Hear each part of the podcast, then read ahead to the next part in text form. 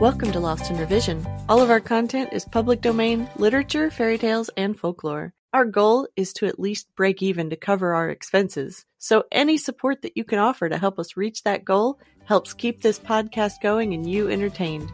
All of our music is by Nathan Hubble and is used with his permission. Thanks and enjoy the show. Chapter 14 Paul Bunyan's Farm Part 2 The feature that Paul Bunyan's farm is most famed for, however, is his great cornstalk. He had a big cornfield on the farm, and all the corn planted there behaved in the usual way, excepting one grain that must have been of a very special kind. When this grain sprouted, it grew so fast that by the time Paul got home that spring, no one could see to the top of it. Paul decided that the best thing to do would be to get rid of it before it grew any taller, and so he gave orders to the seven axemen to cut it down.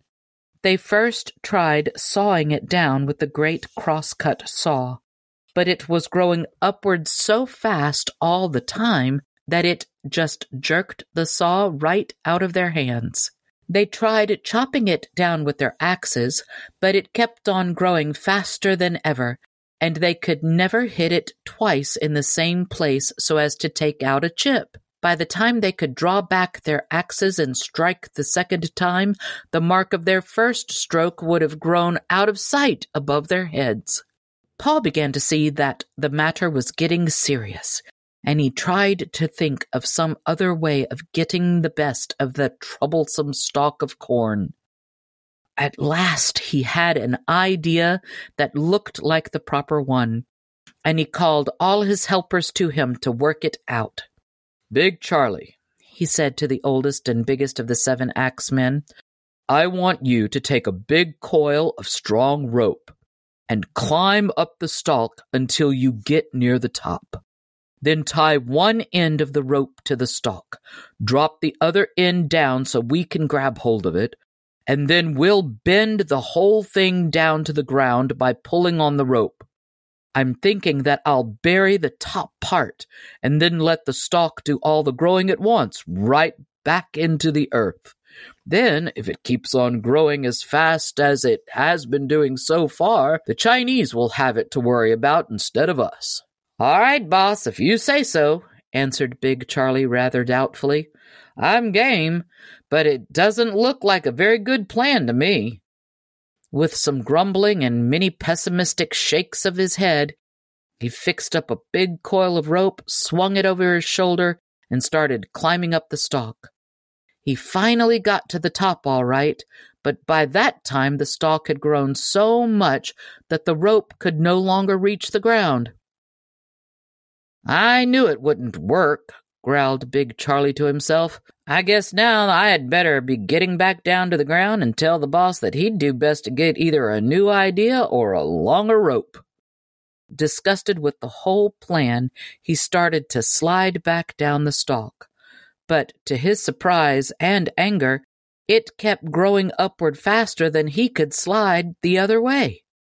No matter how fast he went down, he was still going up all the time, for the stalk of corn kept carrying him higher and higher and farther away from the ground and food. Down below, Paul had waited for the rope to hang down within his reach, and when he saw it with the lower end dangling far above his head, he began to have a suspicion of what had happened.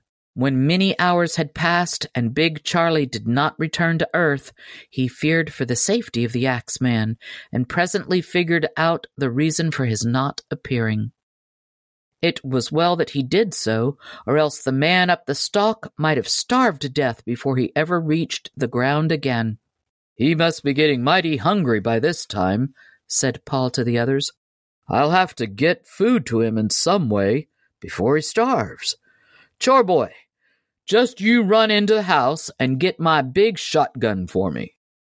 And within a few minutes, the little chore boy laid the weapon in his hands.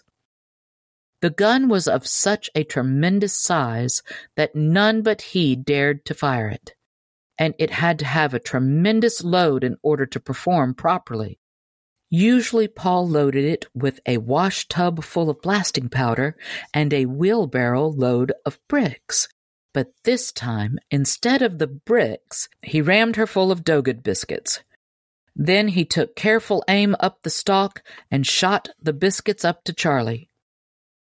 He kept on feeding Charlie in this way until the ears of corn began to develop on the big stalk. One morning, when he came out to shoot the unfortunate axeman's breakfast up to him, he found a number of fresh corn cobs scattered on the ground around the roots of the stalk. As all the grains were cleanly gnawed off the cobs, he knew that Charlie had now found food of his own, and so was in no further danger of starvation. Thanks for joining us today. Check us out on Patreon. You can help us meet our small goal of breaking even and covering our expenses. Your support helps pay for all of the things that podcasting requires and helps keep this show alive and growing. If you can't afford to support us financially, go give us a good review, subscribe or follow, and share with your friends and family. Feel free to fact check us and offer suggestions to make our show better for you. You can also send us an email at lostinrevisionpodcast at gmail.com. There's a lot more waiting for us all at the end of the road.